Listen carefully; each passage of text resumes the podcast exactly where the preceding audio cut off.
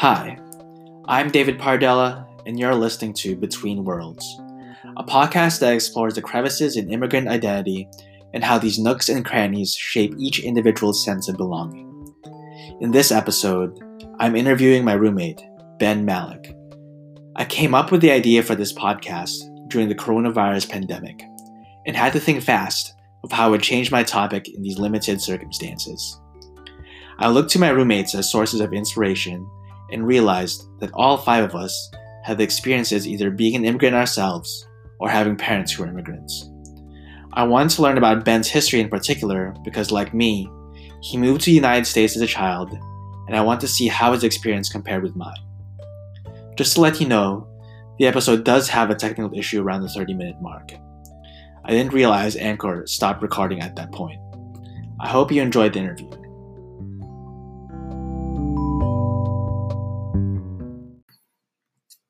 Um, so today I'm interviewing Ben Malec.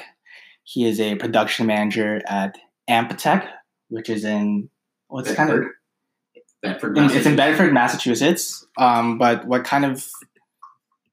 It's an engineering company, right? Yeah, yeah. So we make um, little little detectors that uh, tell you what things are made of. They're called mass spectroscopy detectors.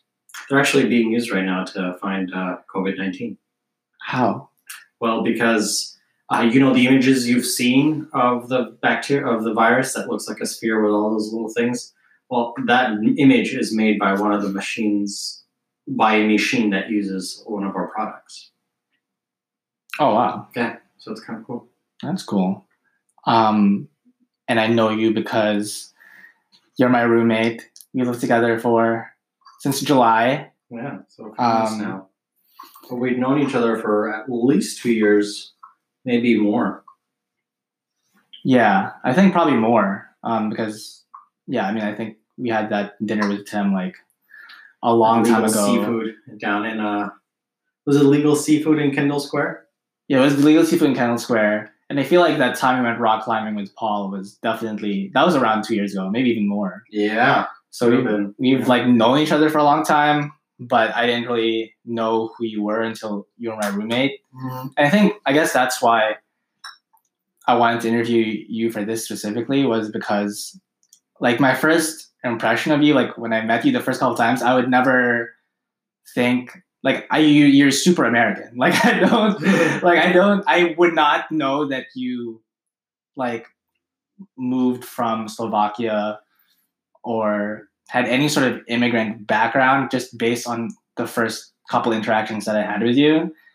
And I and I guess my impression was also that unless people really get to know you in a sense, like they wouldn't know that part of you. Mm. It wasn't until I got to this house and I was like, oh, Ben speaks Slovakian. I didn't know you didn't. I didn't know. I didn't know you were Slovakian. I didn't know you could even speak the language. And then also, you just seem like you're very aware not just of like Slovak culture, but like a lot of like Eastern European culture, which is something I'm totally not familiar with. And also, you're like, yeah, like because our house is pretty diverse. Like yeah. you have a German roommate and you have a Turkish roommate, and you seem to know pretty well, um, you know, a lot about their cultures as well. Um, yeah, I got pretty lucky. Like my name is Benjamin Malitz, so I can easily make it Benjamin Malik and kind of just be a chameleon. Um, my other family isn't so. my sister, her name is Lenka Maltsova, and there's no hiding she can do uh, to say to not come off as a foreigner. So she's this blonde, blue-eyed girl uh, who went to the inner city in New York City. So she was like, she looked different than everybody else had a thick accent, and her name was Lenka, Mal- Lenka Maltsova. And I, uh, coming into America much younger, didn't have an accent. My name is very American friendly. So, yeah, I could easily give, depending on the situation, I could easily pretend I'm American or fit or let people assume I'm American or let people realize I'm European. And but I remember your cousin came and he called you Benji. Did most of your family call you Benji? Yeah. Instead of Ben. Yeah. So Benji, Benji would be like, Uh, so Slovak, uh, most Slavic languages have something called diminutives, which in American, like you can say like Bill and Billy, right? Like you make a name cute, right? You, you, endearing. So uh, Slavic languages have a lot. So like, um, yeah, my family called me Benji or Benko, or uh, my grandma used to call me Benjaminko, or uh, my sister calls me Dubka Chikovec, but that's something totally different. Um, but yeah, so it's very easy to like tack on these these cute things to, to a name. So Benji's kind of what most people call me. Cool. Um, and how old were you when you moved here again? Yeah, so I was very young. I was only three years old. But it's like I don't know. I feel like I know a lot of like I'm Filipino. Like I moved here when I was nine, and I feel like I know a lot of Filipino people who also moved here, like when they were younger, and they can't speak Filipino at all. Like it's almost like not even. Yeah, I mean, uh, they're still very, you know, tied into Filipino culture, but they've lost a lot of like actually Filipino skills. Like they can't cook Filipino food.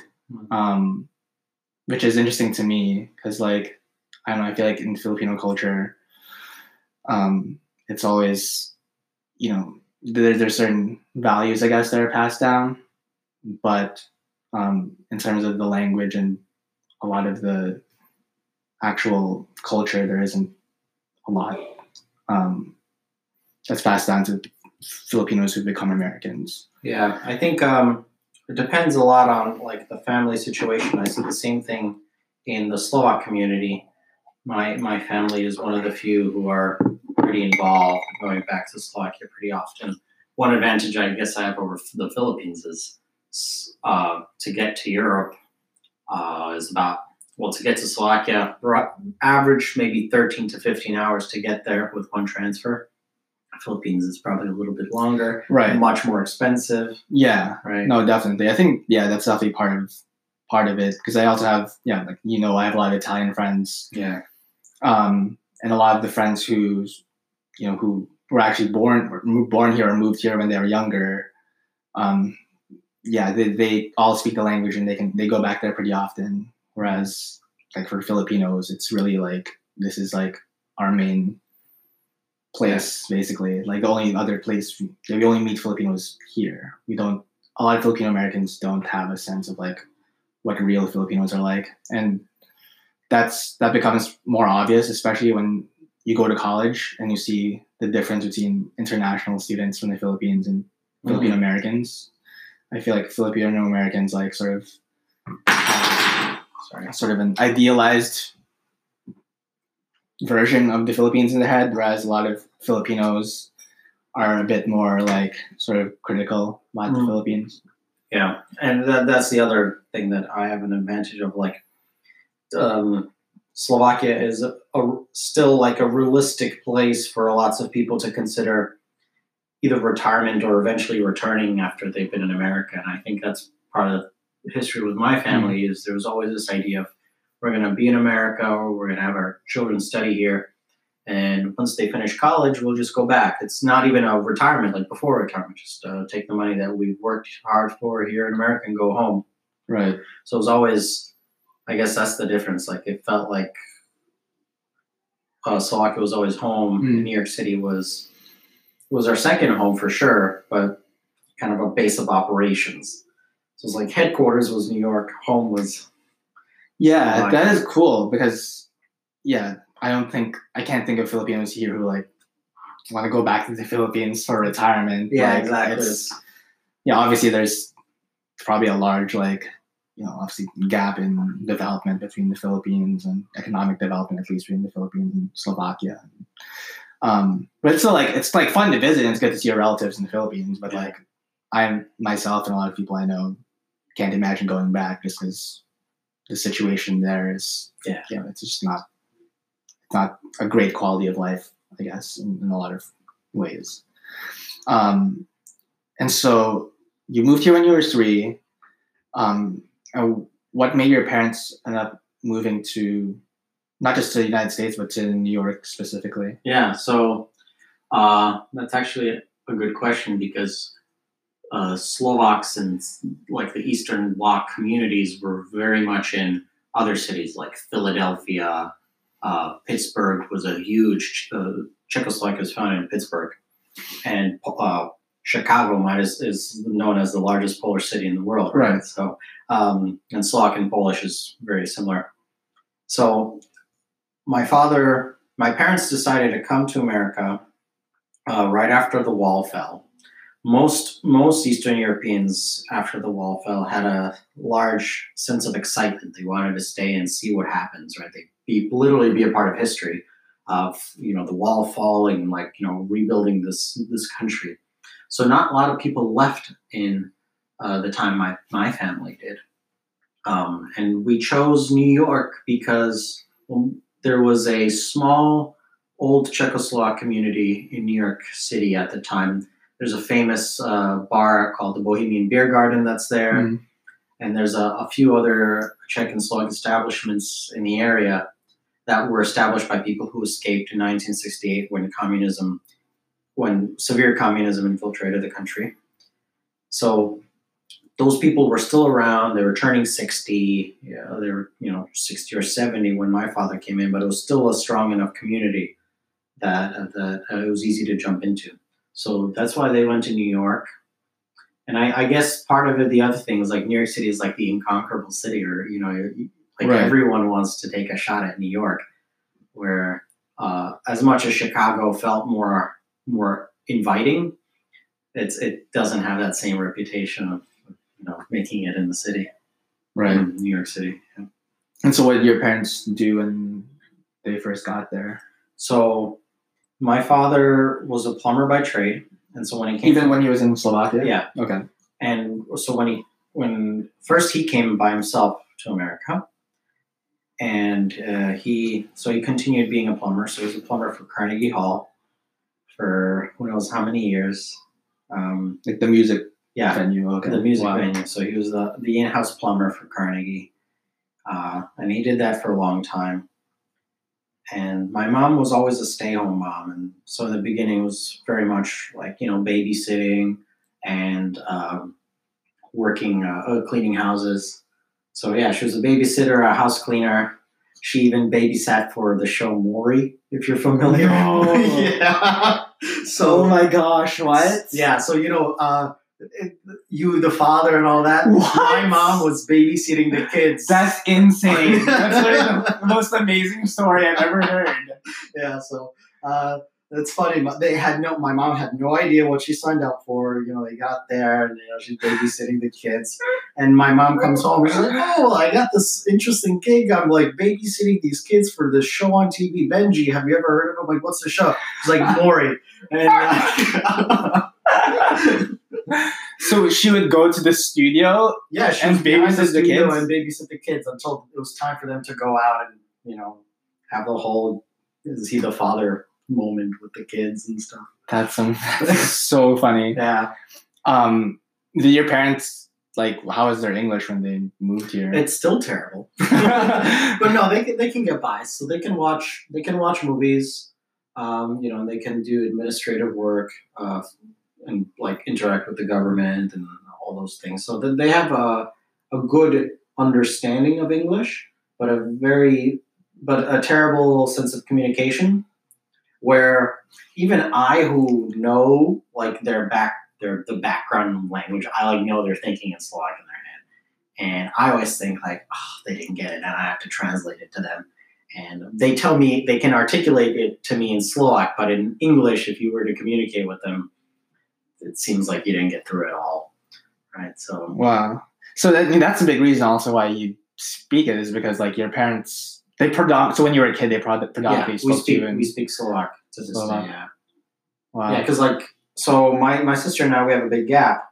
So my sister was young. She she was ten. She didn't know English, right? My my parents didn't know English. It's not like today where you can learn languages pretty well and like have available resources to audio and movies and stuff, right? We kind of take it for granted.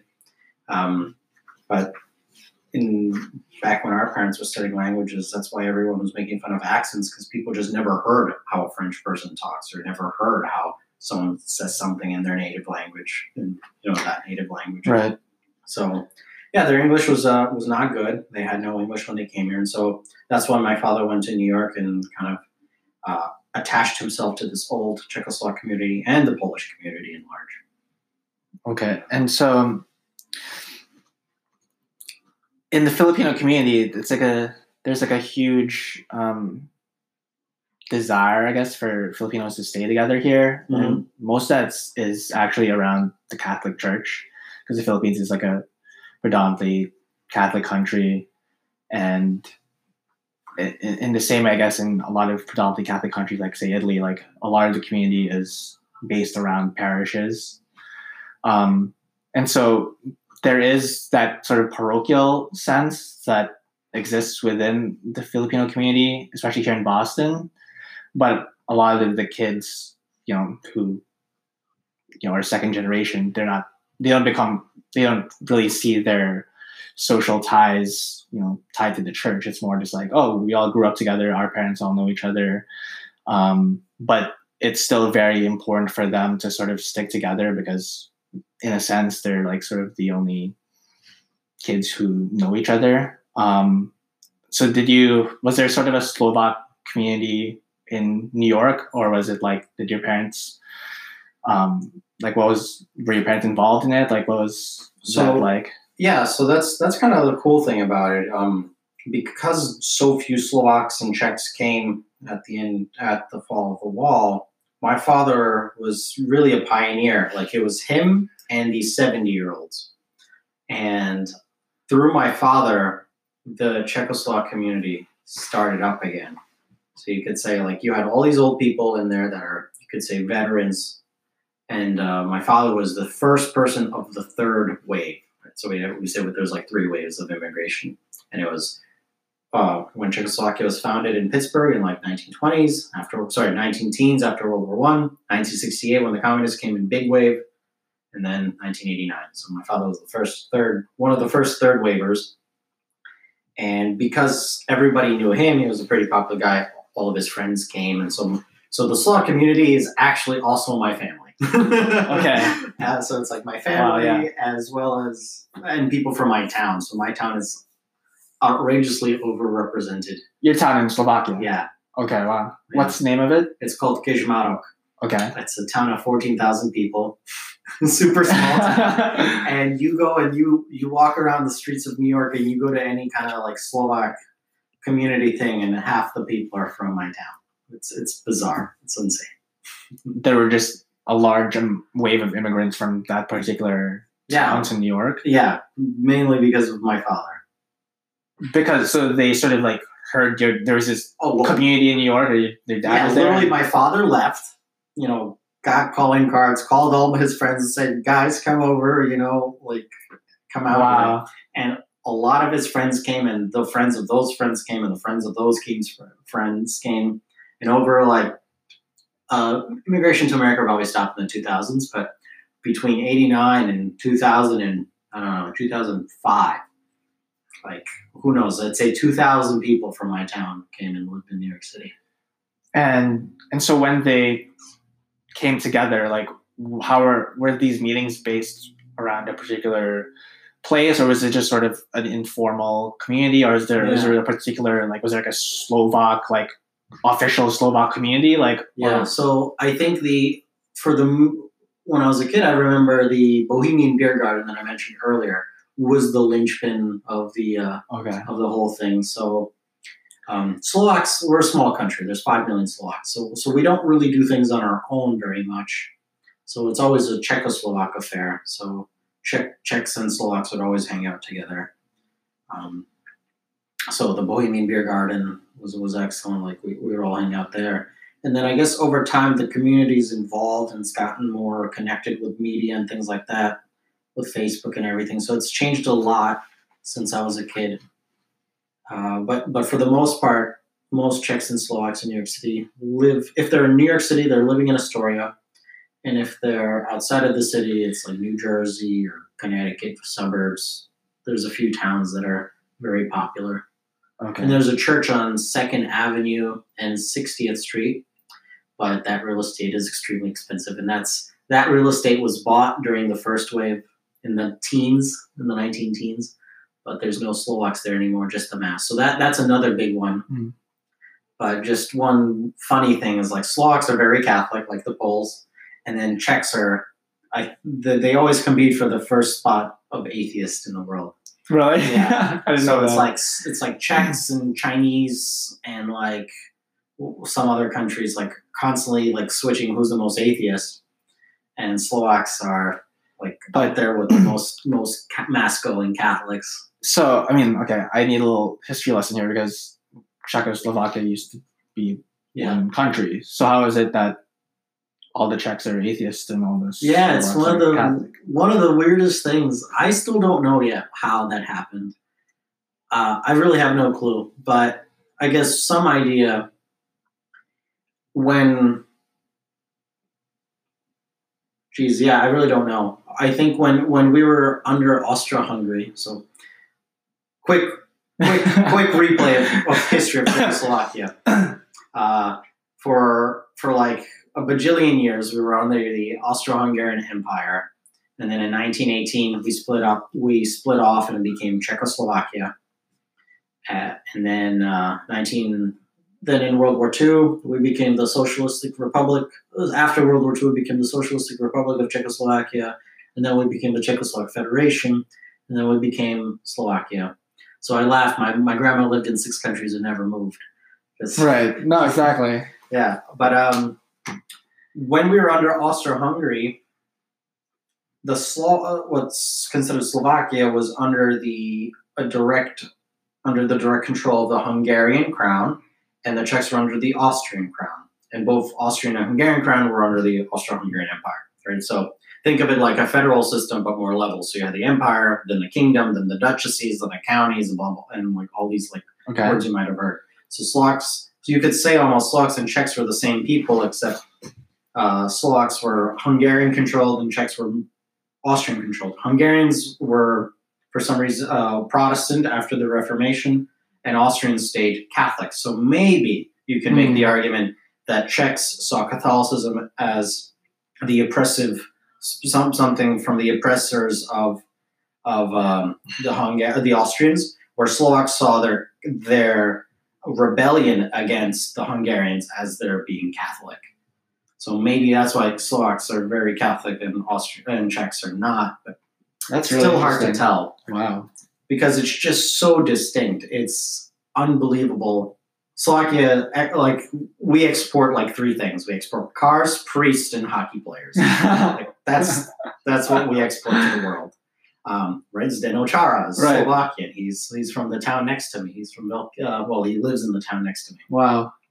Uh, so I used to laugh. I was his neighbor twice because I lived in the north end and right. Slovakia too. So and then you have you know the Czechs. You have a Pastrnak and the Halak uh, they're all they're all from. They're all from. They're all Czech. Yeah. Right. Well, Halak is Slovak. Pastrnak is Czech.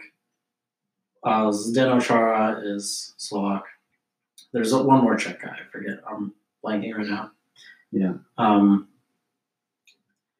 But yeah, and then and the Czechs just happen to be very atheist. So because we are always together, Czechs and Slovaks, um, unlike the Filipino community, the church wasn't something that brought us together.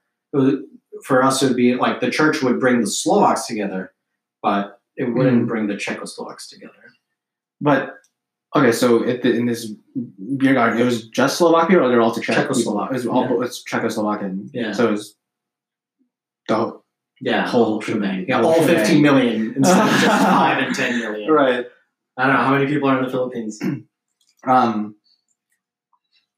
And yeah, for myself, I guess. Well, I moved here when I was nine, and by that time, the Filipino American community, you know, so I sort of established myself. You know, my uncle, I guess, was one of the first people, Filipino people in Boston, who helped establish like the Filipino community mm-hmm. here. And so my cousins were very involved in the Filipino community. Their best friends until today are still these kids who are Filipino American. Um, and so it was a, I had a difficult relationship with like a lot of the Filipino American kids. Um, I was, I mean, one, I was very shy, like when I was a kid, mm-hmm. and two, I felt like um, the, you know, Filipino Americans were sort of very clicky, and that was partially because, yeah, they, they were like the only community community they had, and so in a sense, they didn't really know, in a sense, like how to integrate me or what to do with me or how to socialize with me, and I didn't know how to socialize with them.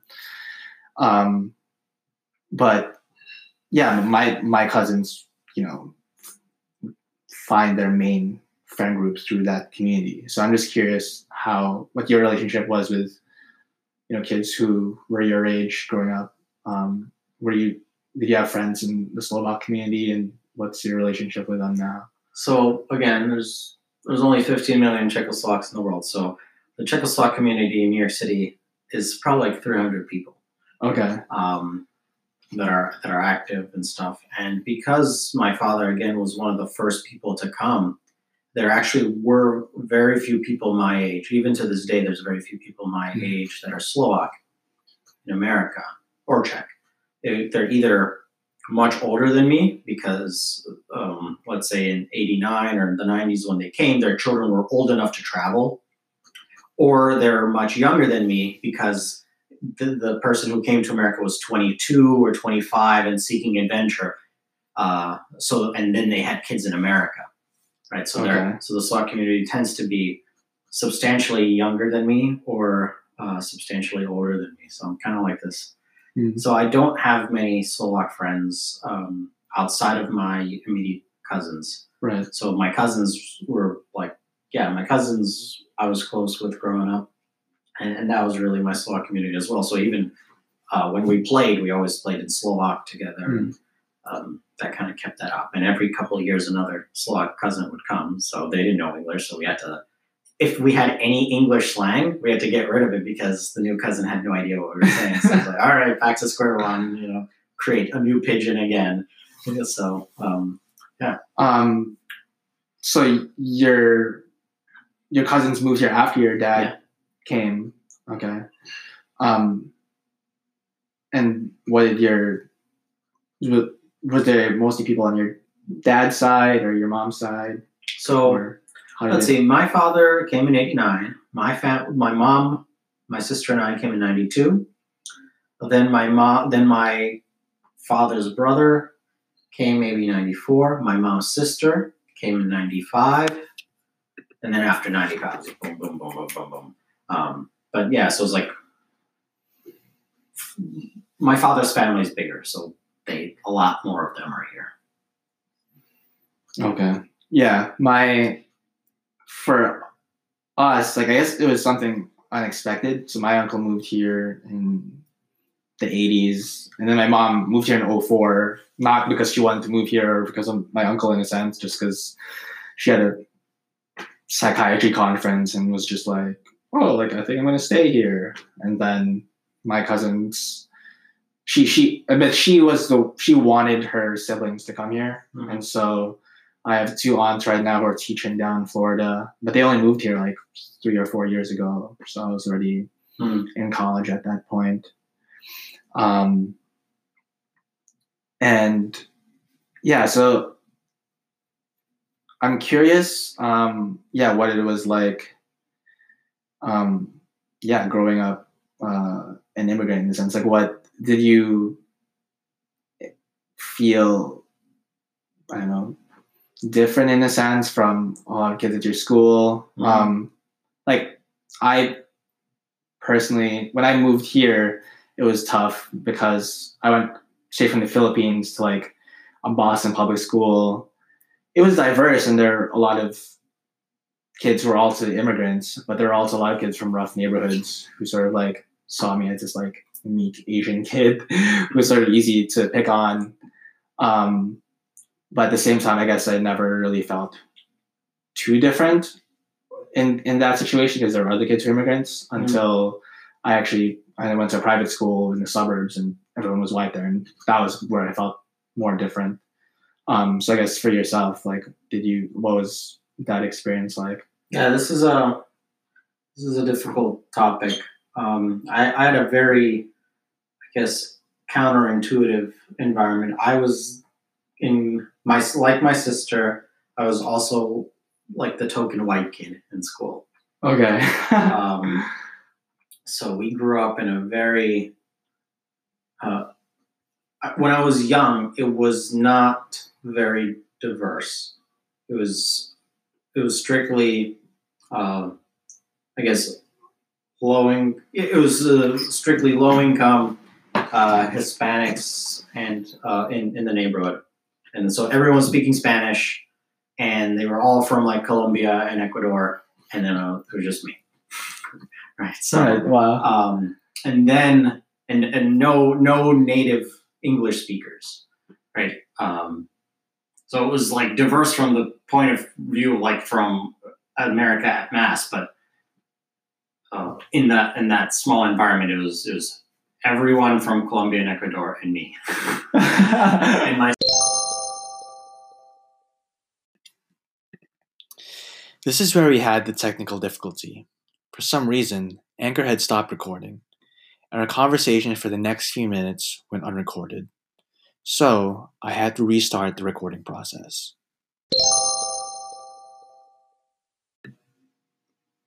Okay. so we're back.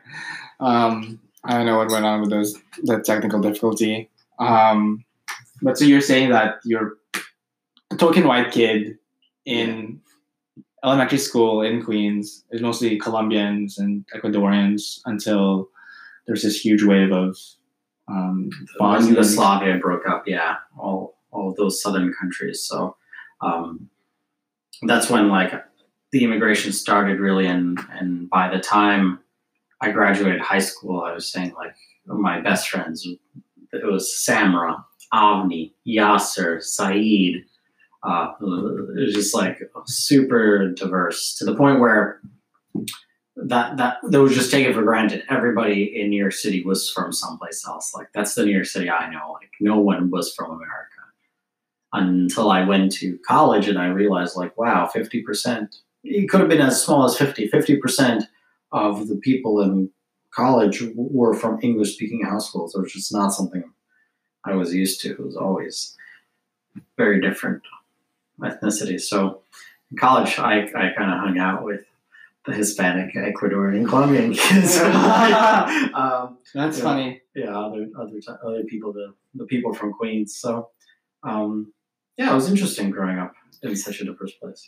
Um, and you know, did you feel as an immigrant like I don't know extra pressure, I guess, to do well in school? Like, I mean, for myself, I mean, my mom didn't come to America because you were escaping any sort of poverty in the Philippines. It was just sort of that she got tired of her job and was just like, I'm gonna move. Yeah.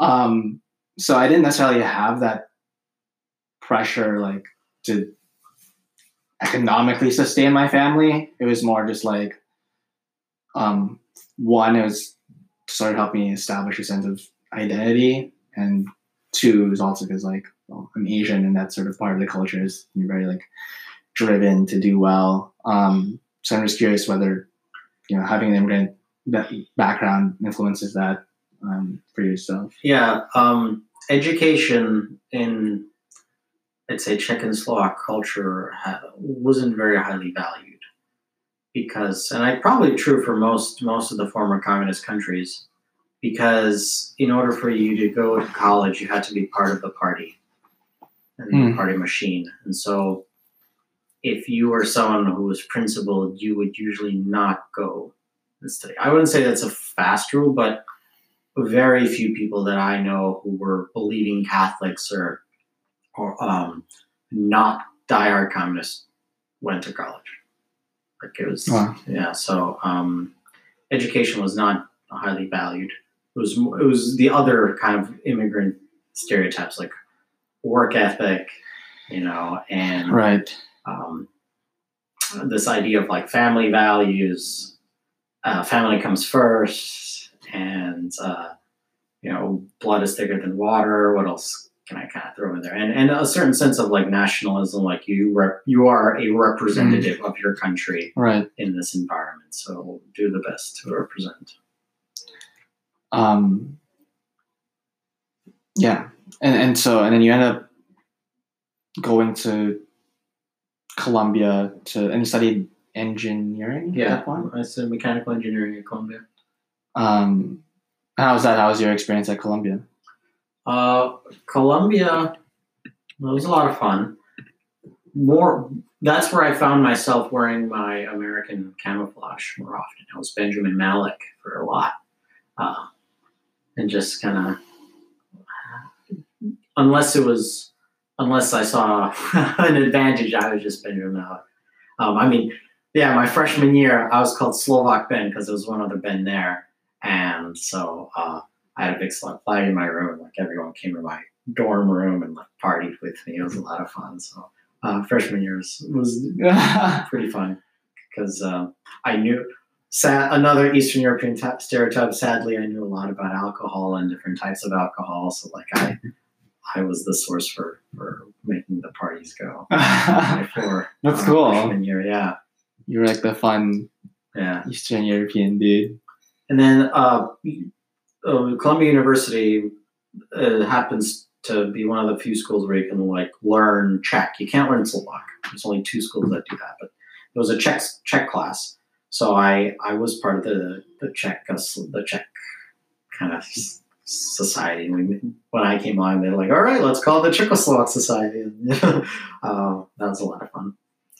Um, yeah, and so do you when you if you have kids, um, like how important do you think it is for them to you know know the language, um, to you know still um, be involved in the Slovak culture and the community in a way, um, not just for your kids but also you know future generations. Do you think it's important, or do you think that you know kids just should sort of integrate into American culture and see what what what happens and whether it stays alive or not? Well, that's the million dollar question, and that's like the difficult question I'm asking myself in my life right now. Like, what do I want my family to look like? And it definitely has a lot to do with who you pick for as your spouse. Mm. And I have to come to terms with the fact that if I if I marry someone who's American or not Slovak, then of course that identity will be that much harder to keep alive. And if I marry a Slovak, then it becomes a lot easier. But um, I, I think it was a huge benefit that I grew up with both cultures, that I can seamlessly transition from Slovak and English culture. And there's no disadvantage. And I feel fully assimilated into American culture and fully assimilated into Slovak culture. So I don't think adding a Slovak culture would hurt but actually would be super beneficial. My first job was because I knew Slovak. Um, so I was a tour guide for New York City for Slovak tourists. What? Um, that was that was my first paying job. As well, actually, no, that was my second paying job. My first paying job was me working for the Slovak Institute of Science, Arts and Science, or something. Uh, yeah, Slovak Institute of Arts and Science, and I, I did their their accounting for them. And then I got the gig for the tour guide. And yeah, that was pretty cool. So yeah, it's all, always better to know more languages. Always better to have different aspects. And yeah. it's helped me tremendously in life, I think. Yeah, it's interesting because I don't know, it's weird. For me, I, I find it important, I guess, for my kids to continue to know about Filipino culture. Um, but I think it's also because I I don't know, I, I really I don't like Filipino values, I guess, which is like a weird thing to say, but you know, a lot of the stereotypes of Filipino people are that they're like super warm and that like um, they're like generous and they're like always happy, which obviously are stereotypes, but not, not all Filipino people are like that. But oftentimes, like, you know, I sort of view the Philippines in that way. Um, and maybe if I lived there, it would probably be like a different experience. I'd be like, no, like Filipinos are like terrible people, but maybe in a way like it's a way for me to identify myself with a culture and feel like I have hope and feel like um, that it's a source of something good. Mm-hmm. Um, I don't know. So I'm just curious, I guess, like how you view like what are what are typical, I guess, characteristics of like Slovak people. I guess like how do you how do you view yeah. Slovakians? Uh well, there's so much to say. I I'll start with the the goods. So the good, they're they're very hospitable. They're very good hosts. Um, to the point of annoyance sometimes. we have this rule that you have that a host is supposed to ask you three times if you want something. And as the guest, you generally it's polite to say no the first time, then kind of give a delayed mm. no the second time, and then finally say yes the third time. So if you really want something in a Slovak household, you kind of have to practice this patience. And uh, if you if you don't want something, then it kind of gets annoying because they'll ask you a fourth time, and you have to say like, "No, seriously, I don't want whatever you're offering me." um, so so yeah, they're very hospitable. Uh, they're very down to earth people in the sense like like Slovak is like a in some sense like meat and potatoes kind of like just mm. Uh, muscle working hard um, doing manual labor uh, yeah very manual labor esque kind of people um, what else can I say about them? I do see you like very into yeah. Yeah. yeah. Having your own projects and stuff and um, shining your shoes or whatever, which is, yeah, that sort of hard working mentality is not, it's not super prevalent actually in, in Filipino culture. Like it's like, obviously there's a lot of, there's a lot of poverty in the Philippines. So a lot of people sort of, you know, feel like they have to work hard. But when I think of a lot of Filipino people, to be honest. They're kind of bougie and kind of like, and sort of like they sort of see hard work more as like a lower class thing, as like a mm-hmm. labor mm-hmm. thing. And but I, I don't think that's restricted just to Filipinos, but to Asians in general. It's more of a thing like you shouldn't be working or something. And like it's like if you're well off, you should like not have to work. And I see that in myself because I kind of I'm not a very like handy ha- handyman kind of person. Yeah. If you couldn't tell. No, it's a very it's a very um, important skill for Slovaks to be handy. So like in America, you could I I'd compare it to the equivalence of being a gregarious person in America. Like uh, uh, in America, being entertaining or being able to entertain uh, in terms of like uh, when when duty calls to be extroverted, to go out and shake their hands and make someone feel comfortable, and go out mm-hmm. of your way to to make someone feel engaged. That's a very strong American quality that we find very important. And if someone doesn't have that, we all say, "Oh, he's a little weird," or "Oh, he's yeah." In Amer- in Slovakia, it doesn't matter how rich or poor you are. If you can't fix your own toilet, you're a loser. Wow. um, so in the same sense, like it's you have to know how to be oh, handy. Um, because this, so like one of my uncles is very well off, and yeah, like they'll never, no one will ever call a plumber to fix the toilet. Like that's just not something a Slovak right. does. You fix your own toilet. Like if you're a millionaire and your toilet breaks down, you're fixing your toilet. Um, wow. And and Slovaks in in Europe are like a much smaller version of, of Mexico here, where we hmm. emigrate to the to the rest of the United States to to do labor, and it's usually short term labor, and then we come back and spend the money back in Slovak, and then go back out uh, to wherever we're going. So it's Germany, Austria, England. Of course, with Ryanair, flights are like 20 bucks, so it's not a big deal to get on an airplane, go to a different country, work for the whole week for five days, and come back home for the weekend. Yeah. So a lot of people do that. Um, and, and the attitude of Slovaks is, I can't believe I have to fly all the way out to London to fix a guy's toilet because they don't know how to fix their toilets.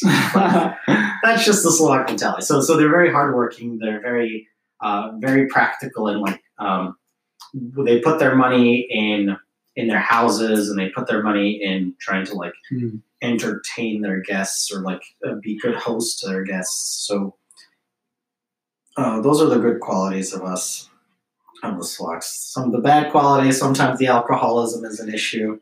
I remember I brought my one of my best friends, Avni, that I mentioned earlier. I brought him with me to Slovakia, and it's like a Tuesday at ten o'clock in the morning, and we're walking, and I see one of the old guys in town. I knew exactly who it was, and he's walking, and he like falls and you know falls into the grass. Oh my and, and, my friend's like, "Oh no, something's wrong!" You know, the the man's having a heart attack because he's like an eighty year old man, and I was telling him, "Don't worry, I know who it is. He's just drunk."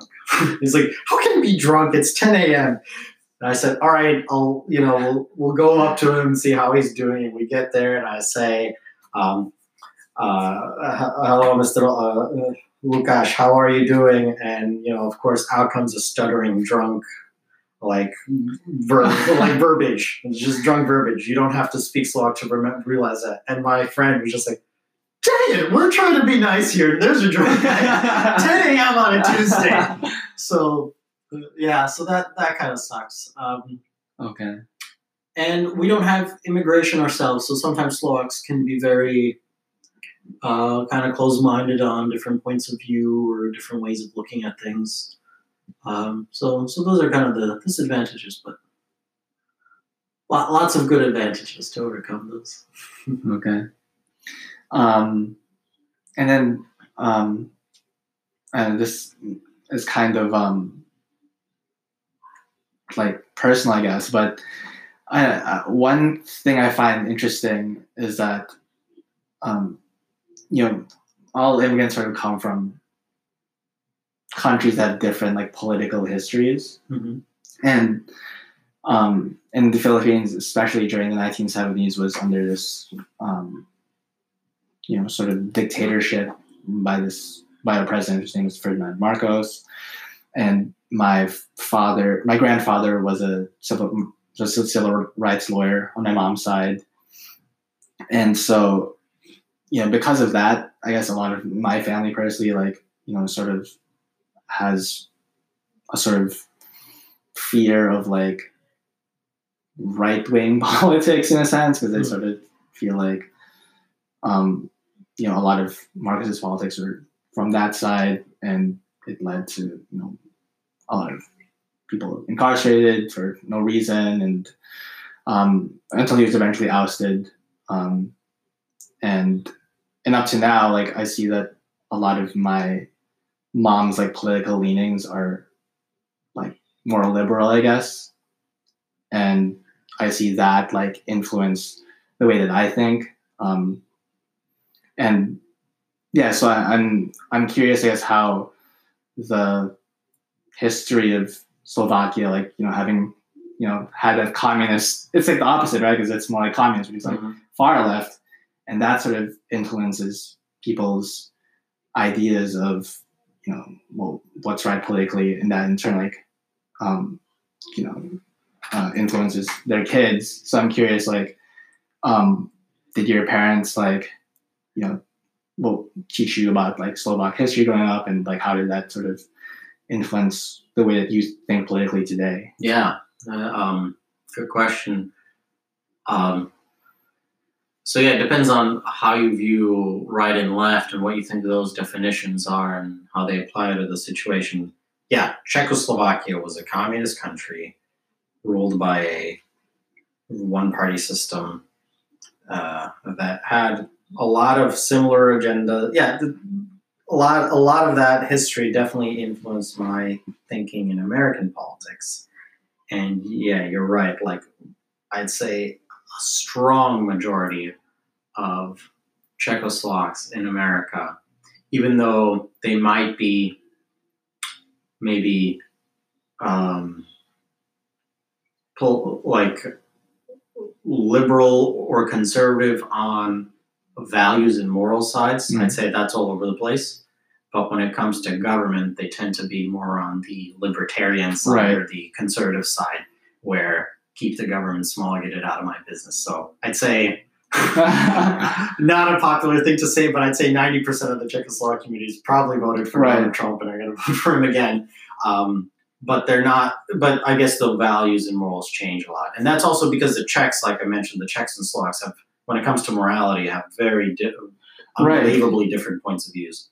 Um, so there, it's very diverse on how to deal with things. So you know, big hot topic issues like abortion is, is across the spectrum, and um, uh, yeah, those things would be across the board, all over the place.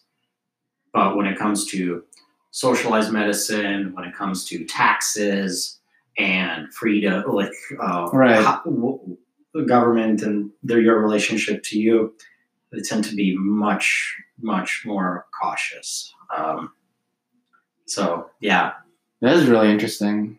Um, yeah, because I think,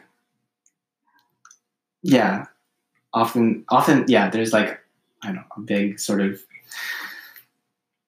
idea nowadays, like, well, socialism, like, it's like not a, you know, people feel like socialism is sort of like an overstated word. Um, and, but I, f- I feel like when a lot of people who haven't interacted with people from like Eastern European countries, from Poland, like you don't see sort of like the, the other side of it as well. Because like I, I didn't, I know I, I mostly I, I didn't know any Eastern Europeans until I dated this this Polish girl, and I was like, wow, she's like very conservative, and then I understood, like, yeah, their because of, because of these implications. Yeah, yeah, there's a lot of a lot of that history. a lot of that happened. um, I guess my, my last question for you is just, um, you know, for kids who you know, are immigrating here nowadays, um, what, um, you know, what advice would you have for them, I guess, or what have you learned yourself as an immigrant that mm. you think would be helpful for them, like moving okay. there? I think definitely my experience as an immigrant is going to be radically different than any immigrants coming in today. Um, but I, I think one of the flaws of immigrant communities in America is we tend to think we're better than Americans. Mm. We like to point out the mistakes that Americans have. And it's always it's good to be critical of everything, but I, I think it's also important to take a step back and just remember how amazing and great this country is and how welcoming it is um, for us immigrants. I cannot imagine uh, anybody that was in my high school feeling well as welcome as they did if they went to Slovakia, or I don't know. I I highly doubt I'd feel as welcome in any of my friends' countries as well. Right? There's this beautiful thing about America that is opening and allows all these immigrants to come here, allows two immigrants to right. you know sit in Boston speaking perfect English and, and, doing a project for a class. So um, remember, re, I'd say yeah, remember your roots, remember the good things that come from your culture, and try to bring them into the conversation of what what America is, and you know, um, yeah, contribute to that melting pot. Uh, acknowledge that America is a wonderful country that's really welcoming compared to no other country in the world, I think, in this sense. And also, like, just think of the good things that America has and Americans have. And one that I always point out is like, Americans never say no, and they're not afraid to try something new, which I think is so cool. You go to Europe, everyone says no. Yeah. You say, like, hey, have you ever tried, uh, my favorite example is like salted caramel, right? Not a big deal in America. Sweet and savory, you know. Not, you go to Slovakia and you bring someone caramel, they'll be like, yum. You'll give them some kind of salty pretzel, they'll be like, yum. And you say, here's caramel with a little bit of salt. They'll be like, what did you just do? you can't do that. I, and I say, okay, right. but try, give it a try. No, there's hundreds of years of history where we only had caramel and we only had salt, and I'm not going to violate it right now by bringing the two together. Where Americans is like, sure, salted caramel ice cream, salted caramel beer. Um, yeah, let's add caramel to our salt. I don't know. Like, there's right. just this creativity about America that's great. And it's really cool to embrace all those things. So, oh, that's awesome. Remember, you're an immigrant and really appreciate the fact that you are an immigrant in this country and all the beautiful things it has to offer. Great. Yeah, and I've, I've had that similar experience with Italian friends. They will not try, they, they, they, they can't do root beer they I don't know. They just they, they can't. If you put broccoli in, in, in pasta, they freak out. it's like it's broccoli. It's not like a you know. It's, I don't know. Yeah, and it, and it goes way beyond food, right? Food is the easy one to pick on, but um, it's just just accepting any challenge or anything like at a professional environment. If I ask someone at work to do something and they've never done it before, they'll tell me, they'll usually tell me, "All right, I've never done it, but I'll, I'll give it a try." uh, in the little professional environment I've been involved in Slack, I'd say like, "Can you do this?" And like, "No, I don't do that." I'm like, end of conversation. That's it. It's over. right. Yeah. No, I definitely had experience. All right. Well, thank you so much for letting me interview you in your room, which is next to mine. well, thank you, David, for this conversation. Um, yeah. Yeah. Good stuff. It was great. Um, well, I'll Thank you guys for listening. Yeah. yeah. Thank you to my professor for listening to this podcast. Um, great. And that's it.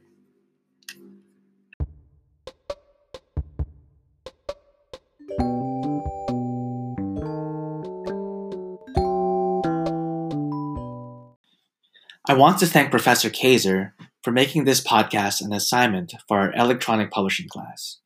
Without her, this podcast wouldn't exist.